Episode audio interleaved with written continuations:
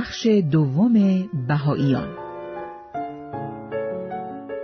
این بسی واضح است که نیل به این هدف یعنی استقرار صلح و تشکیل یک جامعه واحد جهانی با گامهای گاه کوچک لکن عملی امکان پذیر می گردد.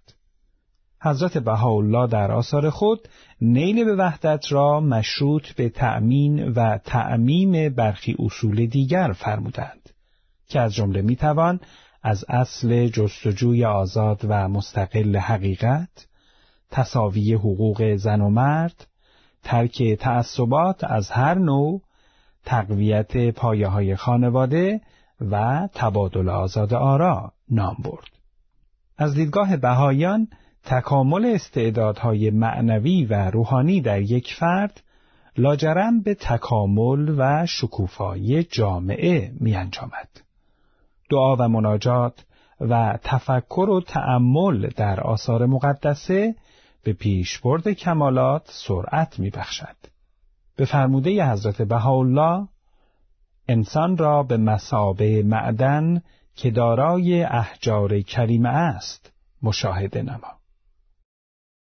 ایمان موجب شکوفایی صفات و ملکات نیکو در انسان که همانا احجار کریمه مودع در وجود اوست میگردد و به وسیله‌ای برای خدمت به فرد و جامعه مبدل می شود.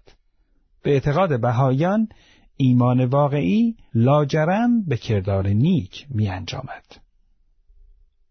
حضرت بهاءالله متجاوز از پانزده هزار اثر شامل پیامهای عمومی و مکاتیب که در نزد بهایان به لوح مشهور است، رساله و کتاب به دو زبان فارسی و عربی از خود به جا گذاردند که اکثر آنها به خط و مهران حضرت موجود است.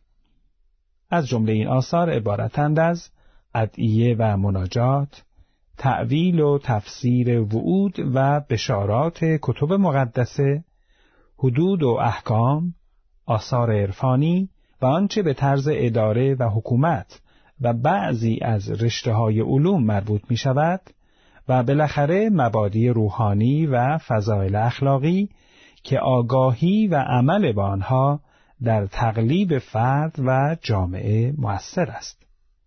حضرت بهاءالله در نامه خود که به نام کتاب و عهدی موسوم است، فرزند ارشد خود حضرت عبدالبها را به عنوان وسیع و مبین آثار خیش تعیین فرمودند.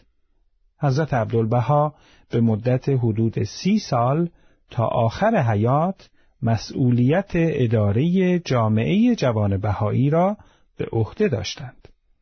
ایشان در این مدت در مکاتیب و خطابات بیشمار به تبیین و تشریح تعالیم پدر بزرگوار و بالا بردن دانش دینی بهایان پرداختند.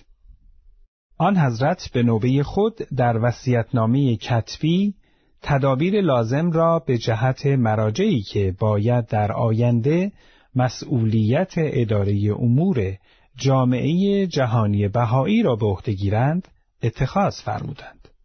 همه این تدابیر موجب گردیدند که وحدت و یکپارچگی دیانت بهایی در طول بیش از 160 سال تاریخ محفوظ ماند و گسترش آن در سطح جهانی به عنوان یک آین واحد تضمین گردد. همان گونه که در آثار شارع آین بهایی پیش بینی گردیده، دیانت بهایی فاقد طبقه روحانی حرفه‌ای است. اداره جامعه بهایی بر عهده دو رکن محول گردیده است که در این استقلال با تشریک مسایی یکدیگر به تمشیت امور جامعه می‌پردازند. یکی از این دو رکن را هیئت‌هایی متشکل از نه نفر تشکیل می‌دهند که در سطوح محلی و ملی به طریق دموکراتیک انتخاب و به نام محفل روحانی خوانده می‌شوند. رکن دیگر نهادی است انتصابی متشکل از افراد زی صلاح و مجرب در سطوح قارعی و بین المللی که در فواصل معین از جانب بالاترین مرجع اداری آین بهایی یعنی بیت العدل اعظم برگزیده می شوند و تحت عنوان مشاور به خدمت اشتغال می‌ورزند.